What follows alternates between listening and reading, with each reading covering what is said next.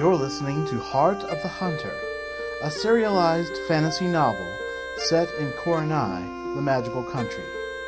This story was written and performed by Sam Chupp.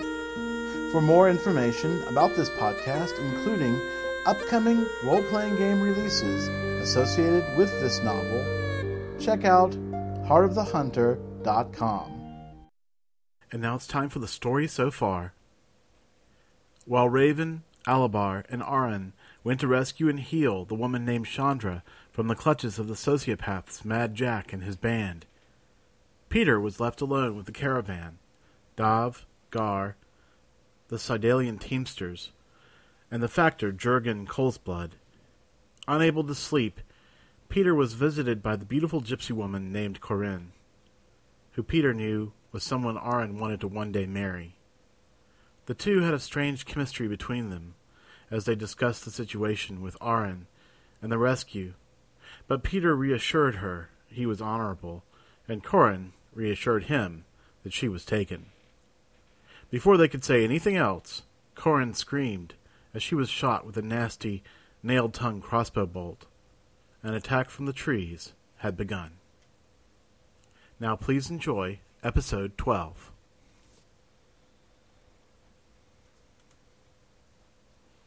Corinne! Peter yelled and grabbed his crossbow.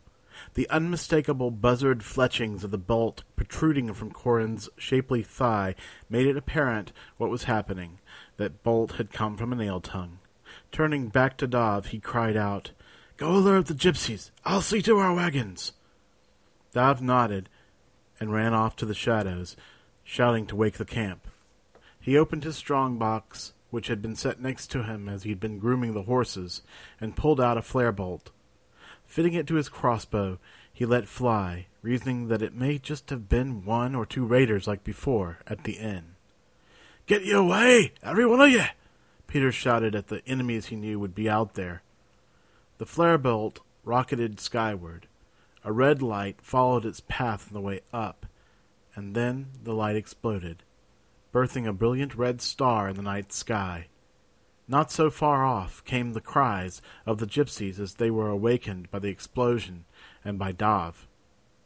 Peter had already made his way to Corinne, who lay there looking at Peter in shock. Can you walk on that? Peter asked, and set aside his crossbow to try and help her up. She shook her head no as he did. She would not speak, for fear of dishonoring herself with tears. Gar appeared at his side from the fire shadows, and poured a bucket of water and a bu- bucket of dirt onto the fire, one after the other.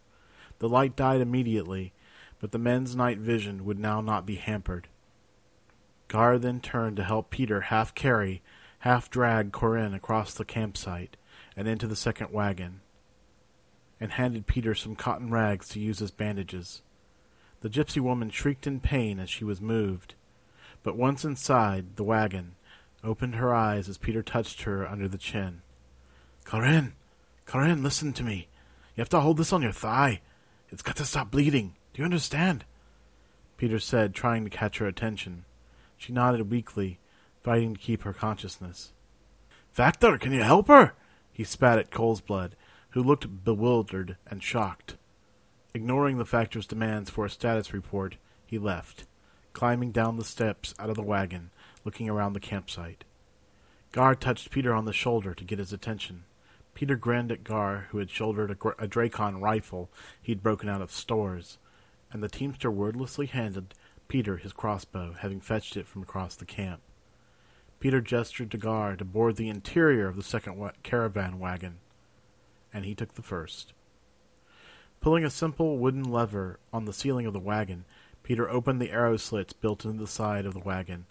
Shaped like equal armed crosses, they would provide for excellent cover and allow Peter to shoot out with fairly good accuracy. He heard Gar pulling the arrow slit lever on the second wagon. The two wagons had been strategically placed so that they would have a field of fire that wouldn't cause each other problems. He stepped out of the wagon to see if Dav had returned, or if Gar was himself ready for the fight.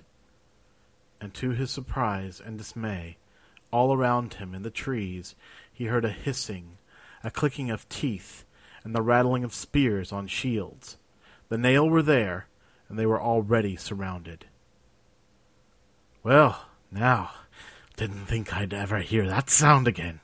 Peter raised his voice in challenge. Hello there, Nail boys. Did you come to stare, or did you come to dance? A hooting cry came up from the trees, and a mass of nail bodies swarmed the camp.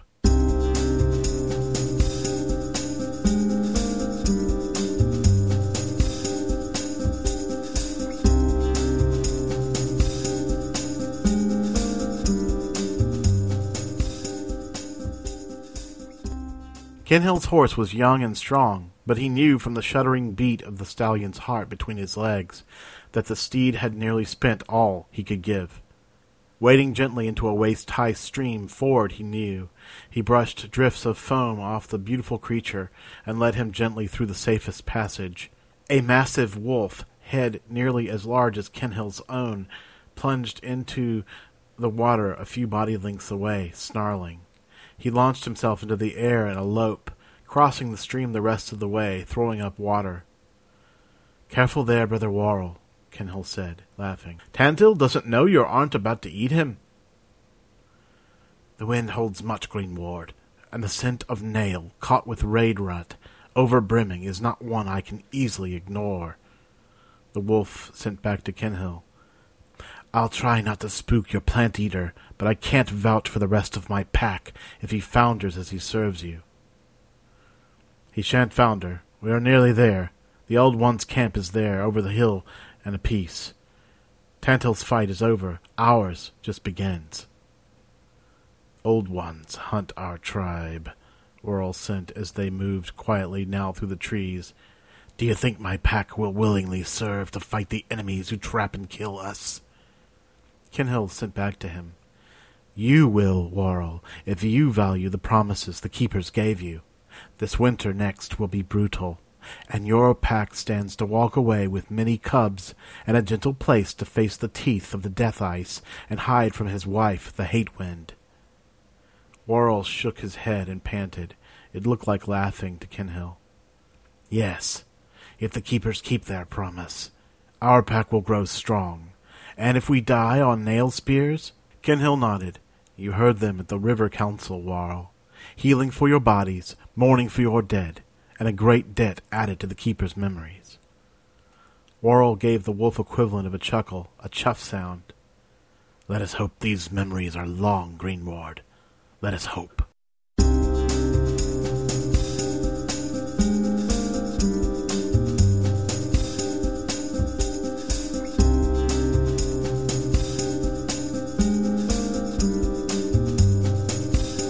Both the camp of the mercenaries and the gypsy camp were in chaos. The Nail were somewhat surprised at the number of two legs in the campsite, wondered at the brightly colored carts, so many there were.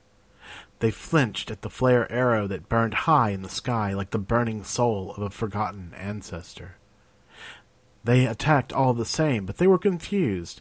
They ran through the campsite unimpeded, looking for something to kill, screaming, yelling, finding the campsite empty. And that was when the carts themselves opened up fire on them. And they came to realize why fear had already touched their collective spirits.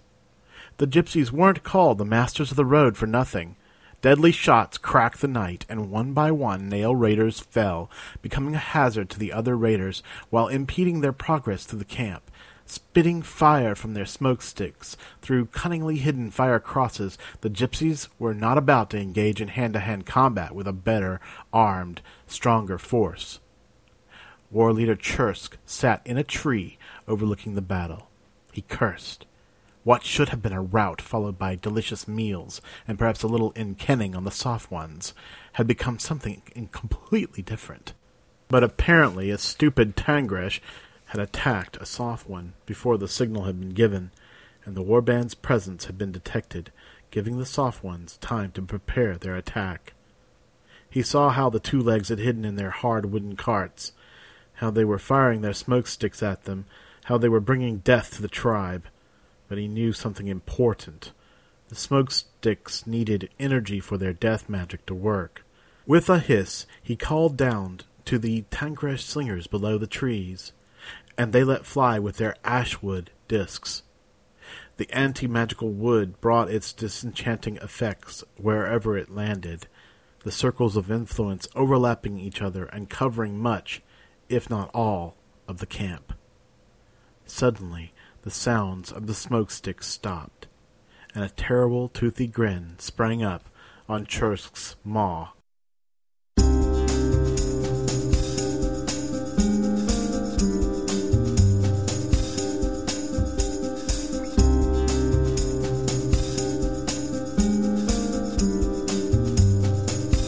Strange clicking sound came from Gar's rifle, and nothing happened. Normally, what should have been a glowing purple charge stone, or at least red when it was beginning to get low, was dark, empty. The rampaging nail outside the caravan wagon stopped dying. Jurgen Colesblood looked up from where he was bent over, trying to help Corinne with her wound. What happened? Did you. did you run out? Gar shrugged and put the rifle aside, then brought up a spare, already loaded crossbow. Shh, Factor! Peter hissed from the other wagon. When the magic died, Mom's Elaine turned to the Tantese boys, handing them each a small round mage light, the size of a river snail, its power dimmed temporarily. They've got Ashwood boys. Do you now go, and do you move unseen through the trees, till you see these lights come again? Then you will know where the mage banes are. Find them, and destroy or throw them as far away as you can. Do not be seen. Go now. The two boys nodded as they dropped down through a hatch in the floor of the gypsy wagon, their mottled green and brown cloaks sure to be useful in hiding in the night. Mom's Elaine glanced around the wagon, which was packed to brimming with women and children and infants in body slings. They were not like Gahe women, who would have been crying and fearful, nor were their children, who were quiet, waiting patiently for instructions as to what they must do. This pleased her. The silence was eerie as she heard the scrabbling bodies of the nail outside, and she could only pray to the ancestors that her husband would be safe. But if they thought to come to this wagon, to perhaps take one of the women here and rape them for a brood slave, the nail would discover the ferocity of the Valisti mothers. Several Ogrim warriors had flung lit torches on the wagons themselves, trying to smoke Peter out. He had been lucky to see the toss, and now smelled the burning wood. The cargo! It would not do to let the cargo burn, and ruin all profit from the trip. And so Peter left the confines of the first wagon, and took up arms against the host arrayed against him. But he was only one man. It was a simple thing to first toss the torch in the direction of the campfire, keeping his eyes out of its piercing red light. And then Peter was surrounded. A Tarrasque with its hard chitinous shell and an Ogrim with a hook pole came at him, and he had to draw his sword to survive. It came free from its well-used sheath, and Peter lost no time in applying his deadly art to the use of the weapon.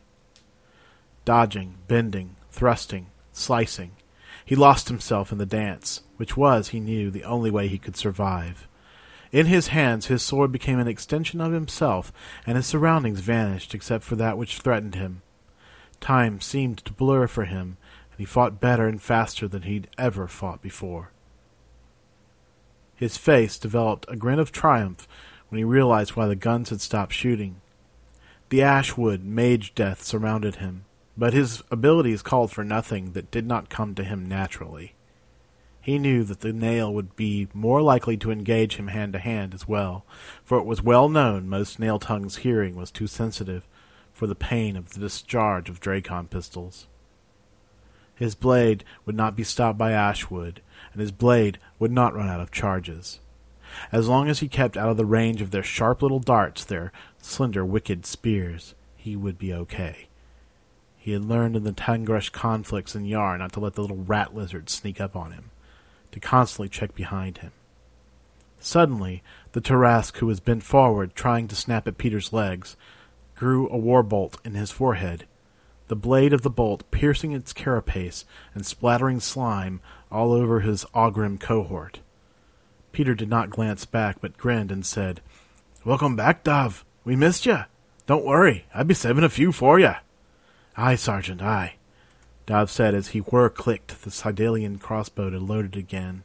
When he pulled the trigger, the flywheels on the Sidalian bow whirred in response, helping to crank the bow tension back each time they shot. But that was not enough to cock them alone, and so Dov grunted and cranked until he heard the click of the locking mechanism. Still, it was considerably faster than cocking it all by hand, and Dov was grateful for the invention. It had saved many a Sidalian's life on the road. The click whir of Gar's crossbow within the second wagon told Dov where he was, and he moved quickly out of Gar's line of fire. He saw the first wagon's door ajar and went to use that fire slit. Taking the advantage of surprise that came from the Ogrim's shield mate suddenly dying, Peter moved and cleaved, paused, and struck again. His beater shield kept off claws, kept off spears, kept off other nasty blades that were caked with gore and grime and filth. As more Ogrim came from the tree line to do battle, Peter didn't even realize he had subconsciously moved out of the arc of fire the second wagon owned. Peter fought, perhaps better than he'd ever fought in his life, but he was only one man. An Ogrim's fetid spear broke past his guard and pinked his shoulder, sending a shock of pain through the whole sword arm. He nearly dropped the blade, but long years of practice kept it moving.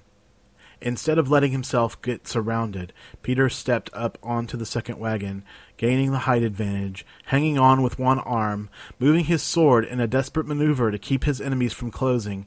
From within, Dov's shots struck home. A crossbow bolt pierced the eye of the Ogrim warrior about to lunge at him where he stood, and another one pierced the heart of the Tangresh who had launched himself from the trees behind him. When he finally made the top of the first wagon, his shoulder burning, he paused for a moment to survey his surroundings. Dark shapes moved through the trees and past the wagon. The moon illuminated their featureless bodies. The more he killed, the more arrived. He wished fiercely for his squad mates. He was just one soldier, and the nail flooded all around him.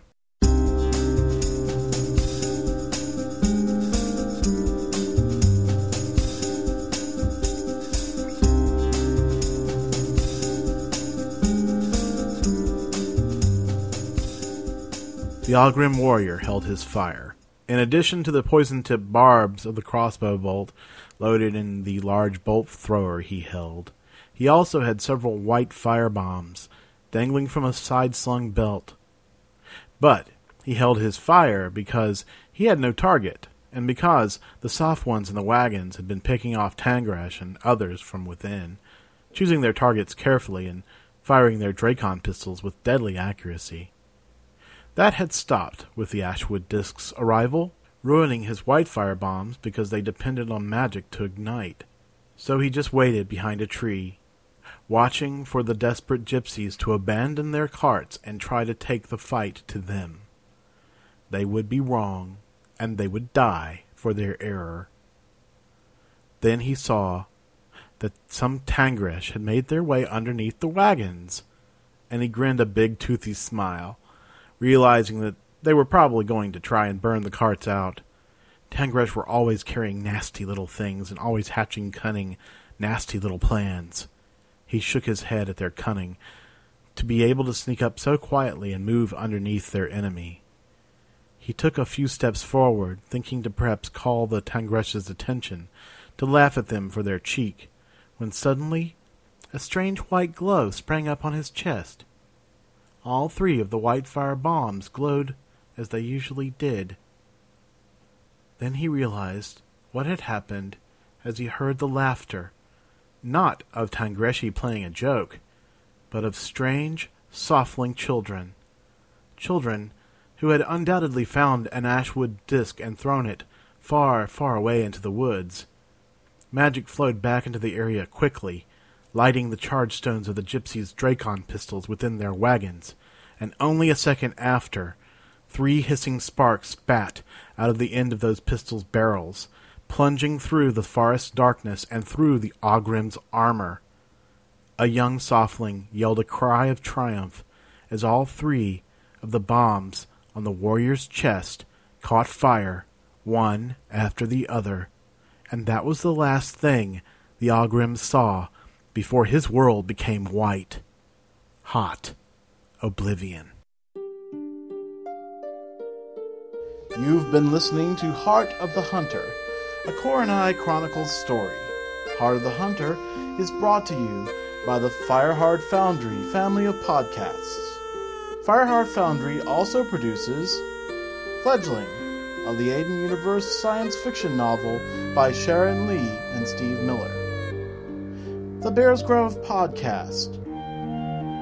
Dragonkin, the podcast for kids and gaming. The Square One Podcast. And Vibrant Living. Find out more about the Fireheart Foundry at fireheartfoundry.com. This podcast is brought to you under a Creative Commons Attribution, No Derivatives, No Commercial Use, License 2.5. Music is provided by the Podsafe Music Network at music.podshow.com. Thanks for listening, and we invite you back to our fire real soon.